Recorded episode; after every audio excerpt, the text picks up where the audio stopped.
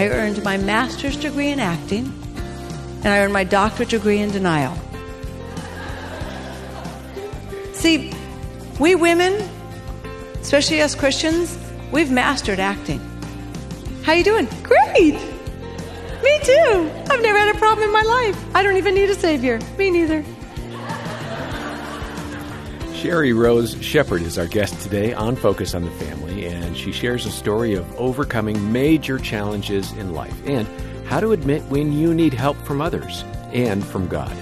With Focus on the Family President Jim Daly, I'm John Fuller. John Sheri Rose Shepherd is a former beauty queen, and she won the Mrs. United States title in 1994. But by the time she achieved that honor, she had already learned that only Jesus Christ could give her the affirmation that she so desperately craved. So let's get rolling. I know the listeners will really be encouraged by her story. Here's Sheri Rose Shepherd, author of the series of books called His Princess, on today's episode of Focus on the Family. Well, I am honored to be in the room with so much royalty, with so many daughters of the king so many of his princesses in one place. I think we forget who we are, don't we? We forget that we're royalty. We forget that God says, You did not choose me, I chose you. We forget that, don't we? Well, I'm a former Mrs. United States, but my real title is Misunderstood. I am a Jewish American princess that goes around the country telling people Jesus is my king. That's misunderstood, especially by my Jewish family. And for those of you that don't know the difference between Miss America and Mrs. America, it's cellulite.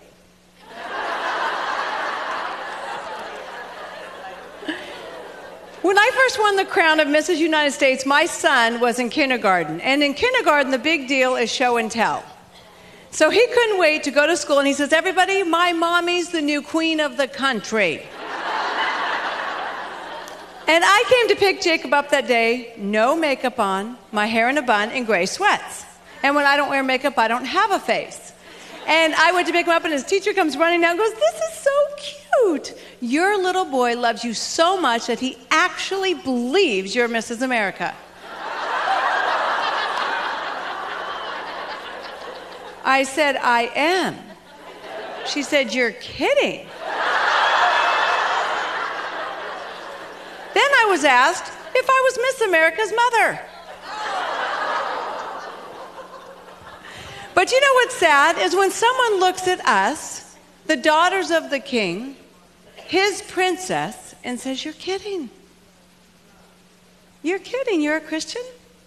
And they don't see who Christ is. And tonight I'm going to talk about being his princess. And I'd like to pray for you because I have learned it is not the house we live in, the accomplishments that we have, the way that we look, the possessions that we have, the job title that we wear that defines who we really are.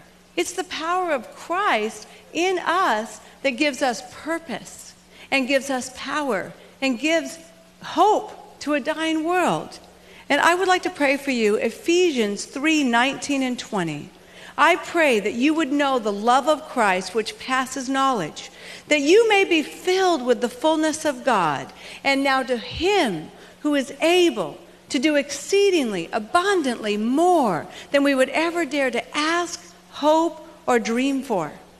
See, I didn't become a Christian until I was 24. And as I toured the country, I have seen many Christians that love the Lord but have never experienced exceedingly abundantly more. At best, many of us are just hanging on to our faith for dear life, saying, God, please get me through this.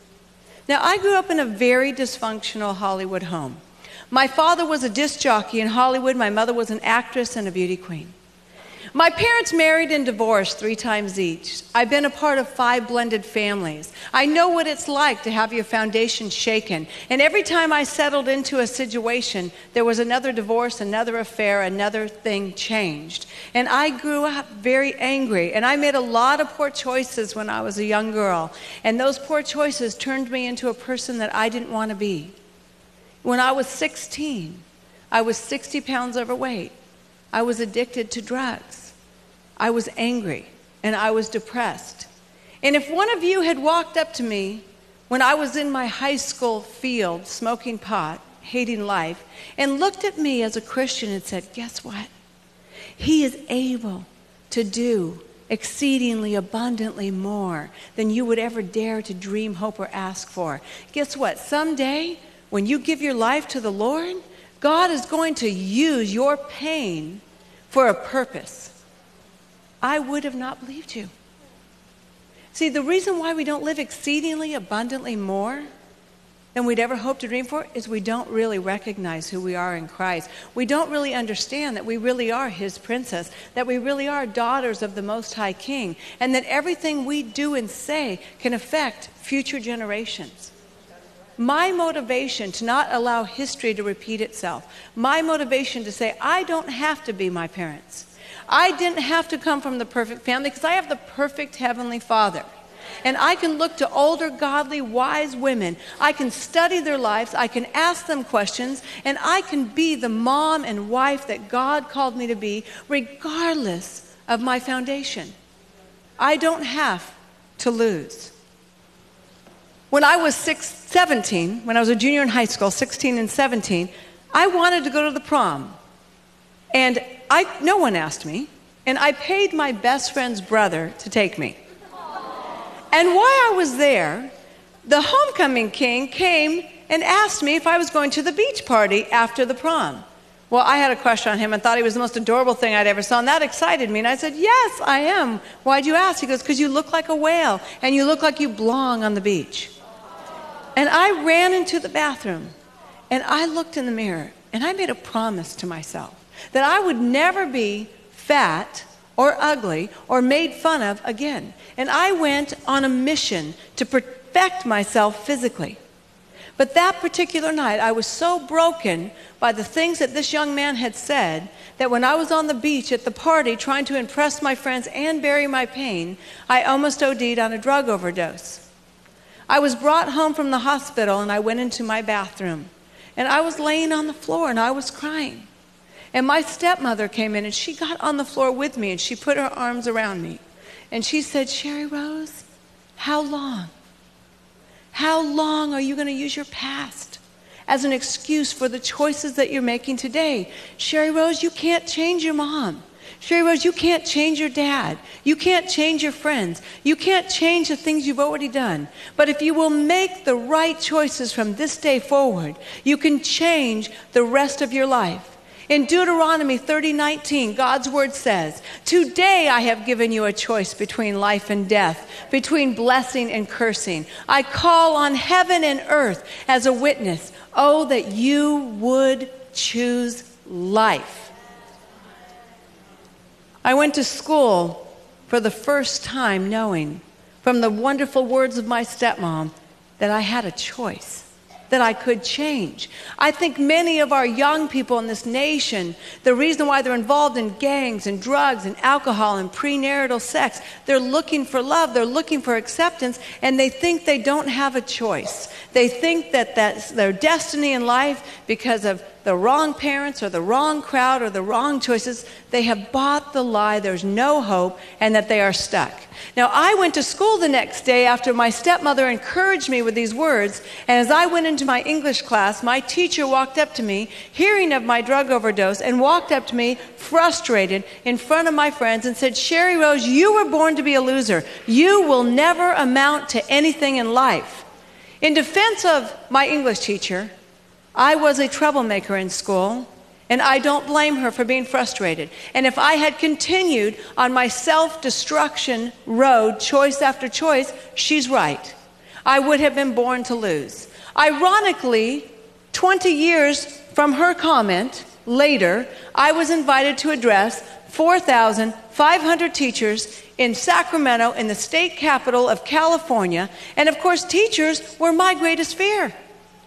And I asked the man that invited me, on what basis are you asking me to be your keynote speaker? Because, by the way, I'm dyslexic, I didn't go to college, and I barely got out of high school. He said, Well, I happened to see your testimony on TV and heard you were quite the teacher's nightmare, and I thought you could come and give us some hope. I said, Is that what my bio's going to say? As I was sitting there on the stage, me, Barbie with a Bible, and nine educated men, saying, What am I doing here? And I'm freaking out that they're all going to hate me. They're teachers. My experience with teachers wasn't a good thing. And I'm looking around the building and I go, This building, it looks so familiar. And the Lord said, You were here. 20 years ago, smoking pot, worshiping a rock band. You're standing now in front of 4,500 teachers to tell them the power of life and death is in their tongue, and they may not get paid what they deserve, but they're educating our future. And God filled my mouth with a 15 minute inspirational, encouraging message that got me a standing ovation from my greatest fear.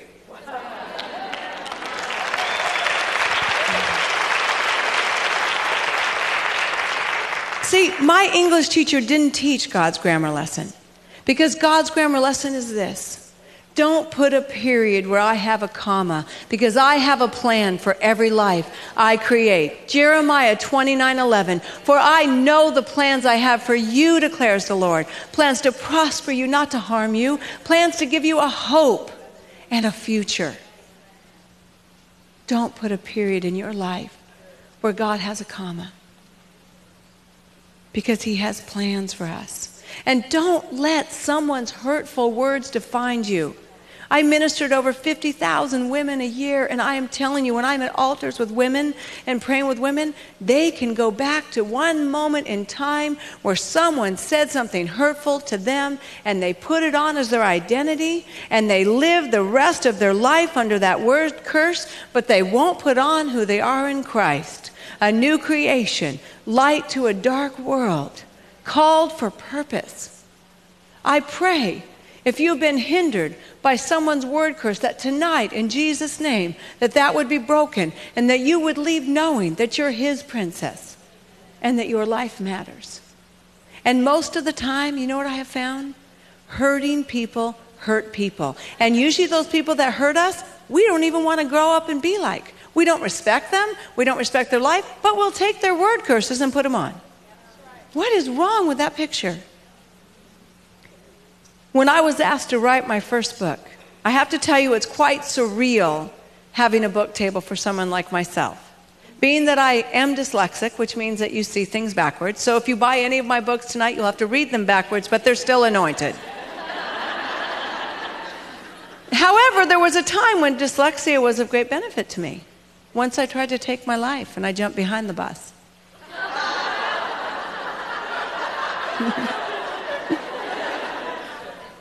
God showed me He's strong in my weakness and that He can take any one of us that He chooses. And He chooses every one of us. He has great things for every one of us. But we're busy with our list of all our insecurities, telling everybody. You know, we women can't even say thank you. Have you noticed that about us? Oh, that was wonderful that you did that. Oh, no, let me tell you all the horrible things about me.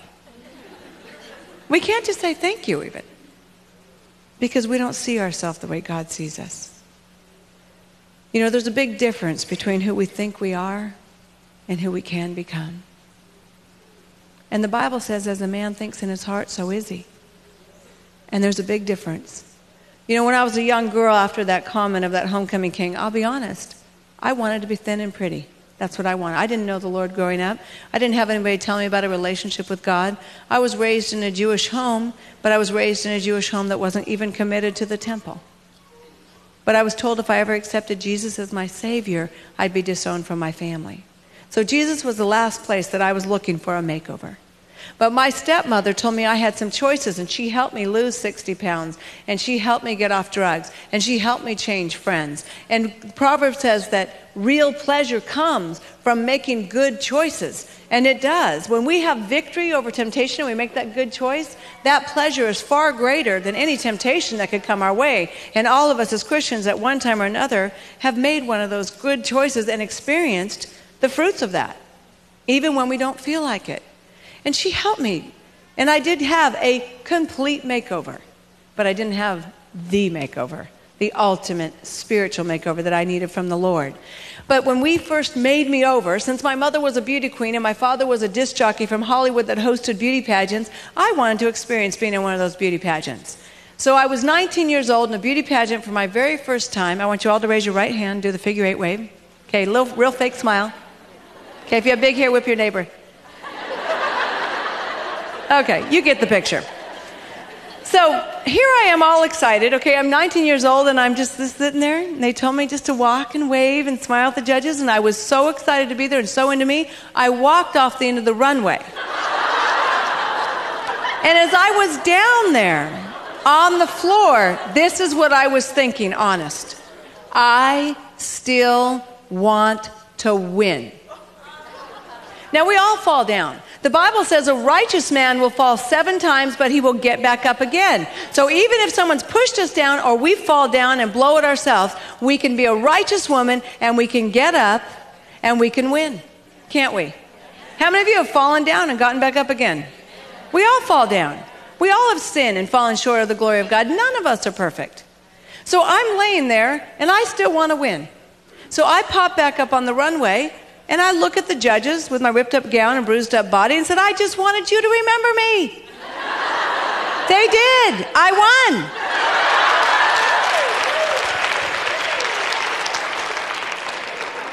The moral to that story is it's not how we act, but how we react that makes the difference.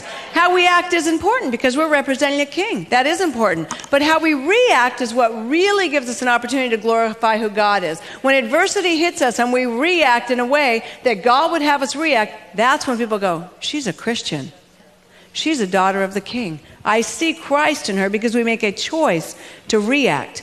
Well, I didn't know the Lord, and I won that pageant, and those judges said, We figure if you could react to that situation, you could handle anything that pageant had to ha- handle that year. And I learned some great lessons from uh, you know, jumping off of a runway. But I still wanted to feel good about my life. You know, and even though I lost the weight, and even though I finally had the attention of boys, and even though I'd improved my grades and I've gotten off drugs, and those were all good choices, but I still didn't feel good about my life. It was that I'll be happy when syndrome. But I didn't want to admit it because I should have been happy. From the world's perspective, I should have been happy about my life. All these wonderful makeover beauty tips, and I didn't know how to tell someone I wasn't happy. And I desperately wanted to feel good about who I was and my place in this world. So I went and earned two degrees. I earned my master's degree in acting and I earned my doctorate degree in denial. See, we women, especially us Christians, we've mastered acting. How you doing? Great. Me too. I've never had a problem in my life. I don't even need a savior. Me neither. I don't know why Satan's taking me down behind closed doors. No one ever prays for me or cares for me in the church because I'm great.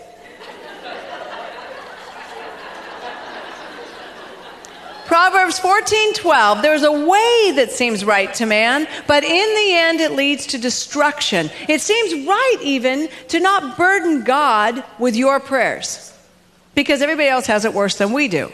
It seems right to ignore your marriage problems and just think God will fix it instead of us doing something about it. It seems right to not burden anybody in your Bible study group that you have a prayer need. It seems right but in the end, it leads to destruction. That's exactly what the devil wants. He doesn't want us to confess our sins to one another. He doesn't want us to carry each other's burdens. He doesn't want us to pray for each other. He wants that prayer covering listed. And while we are busy being perfect, that's what he's getting victory behind closed doors. Now, I'm not saying that we need to be a bunch of whiners because Jesus turned the water into wine. He can't turn our wine into a thing. And I'm not saying we should dominate every single Bible study and make it our therapy session. Because do you know in one sentence you can get yourself covered in prayer? We don't even have to spend an hour doing that. We can say, you know what? I need prayer covering in this area in one sentence, cover them in prayer, and go on to the next person in the Bible study. It doesn't take a whole lot. God knows what's going on. But a prayer changes everything. A prayer changes everything. I found a Martha Stewart card. Now, I have nothing against Martha Stewart, but this card does make fun of her, and I thought it was kind of a little bit representative of us women, pretending we can do everything and everything's perfect. Martha Stewart would be so proud of me. I made this card myself. I planted the tree, cut it down, and milled the paper. I planted the garden, pressed the flowers, and I made the ink. I engraved the stamp, dyed the envelope, and boiled the glue, all while preparing a chocolate souffle and a dinner party for eight. I am now resting under Prozac I made myself.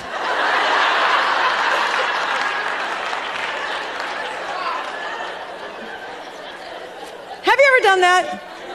Piled 5,000 things on your plate that you're not even gifted to do? We all have different gifts. Everybody say it. I have a different gift. Take the gift that you have and use it to bless others. Don't try to be something you're not. And don't overextend yourself. Better you would take your one gift and do it well than burn yourself out. Right? So if we don't deal truthfully what's inside of us, I have found that it deals with us. I have found that every exhaustion, illness, food addiction, depression is rooted in something God's saying, You have something, and I need you to give it to me. See, if you're the mother of a toddler, many of us in this room have been the mothers of a toddler before, and they're holding a knife from the wrong end and it's sharp, you're not going to rip it out of their hands because you know that it's going to hurt their hands. What you're going to say as a loving parent is you're going to say, honey, you're holding on to something that's going to hurt you, and I need you to open your hand and hand it to me. See, God uses our emotions as warning signs. And He's saying, honey, you're holding on to something. Please open your hand and give it to me. And our doctorate in denial is not going to cover up our pain. And decorating our pain is not going to help us deal with it. And if we are, do not deal truthfully with God, because the Word of God says truth sets us free, and He's the only one that can deal with us, it will deal with us. It does deal with us. It dealt with me. I had the top of the world experience from the outside. And I started out weight loss with wonderful, healthy eating habits and exercising and got to experience the fruits of taking care of God's temple. But I didn't know the Lord at the time. And all of a sudden, four years into this healthy lifestyle, I became severely bulimic. I was throwing up my food six to eight times a day. But when I was bulimic, no one had a word for it. So I didn't know how to go to someone and go, I eat and throw up. Is that normal? And I was in bondage. I was in what I call Barbie bondage plastic perfectionism, something that doesn't exist. We fall in that. Well, as soon as this happens here, then I'll do this. Five more pounds, the new house, the new car, the new job. That plastic perfectionism. I couldn't stop. And I didn't want to tell anybody I failed. And I wanted people to approve of me. I wanted people to think I was an accomplished person in life. I'm not going to lie, I wanted that. I was a people pleasing approval addict. I wanted the approval of man. I was addicted to praise. I loved that people noticed my weight loss. I loved winning pageants. I was addicted to it. And I was severely bulimic, and I began to cry myself to sleep every night, just like I did when I was a little girl and my parents were fighting in the other room. Sheri Rose Shepherd on today's episode of Focus on the Family. And Jim, there is a lot of truth in what she's sharing here for both men and women. Oh, you're right, John. And I believe the Lord has really given Sheri Rose a lot of wisdom. In fact, the scripture that she referred to a minute ago is found in John chapter 8. Jesus was speaking to a group of Jewish believers, and he said, If you abide in my word, you are truly my disciples, and you will know the truth, and the truth will set you free. And as we heard today, Sheri Rose carried so much hurt in her heart through her teen years and into adulthood, and she learned the hard way that external appearances and success just don't satisfy. But the truth of Christ will set you free. And we'll hear how that happened for Sheri Rose next time. There is so much more to her story. I do hope you can be back with us next time. On behalf of Jim Daly and the entire team, thanks for listening to Focus on the Family. I'm John Fuller.